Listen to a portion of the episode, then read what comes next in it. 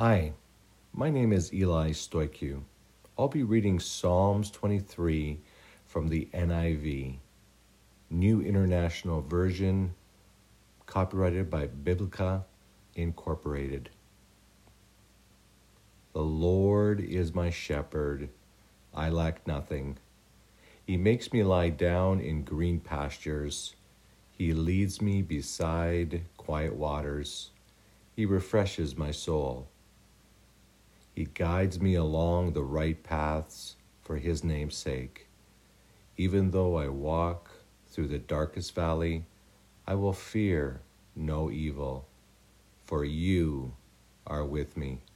Your rod and your staff, they comfort me. You prepare a table before me in the presence of my enemies. You anoint my head with oil. My cup overflows. Surely your goodness and love will follow me all the days of my life, and I will dwell in the house of the Lord forever.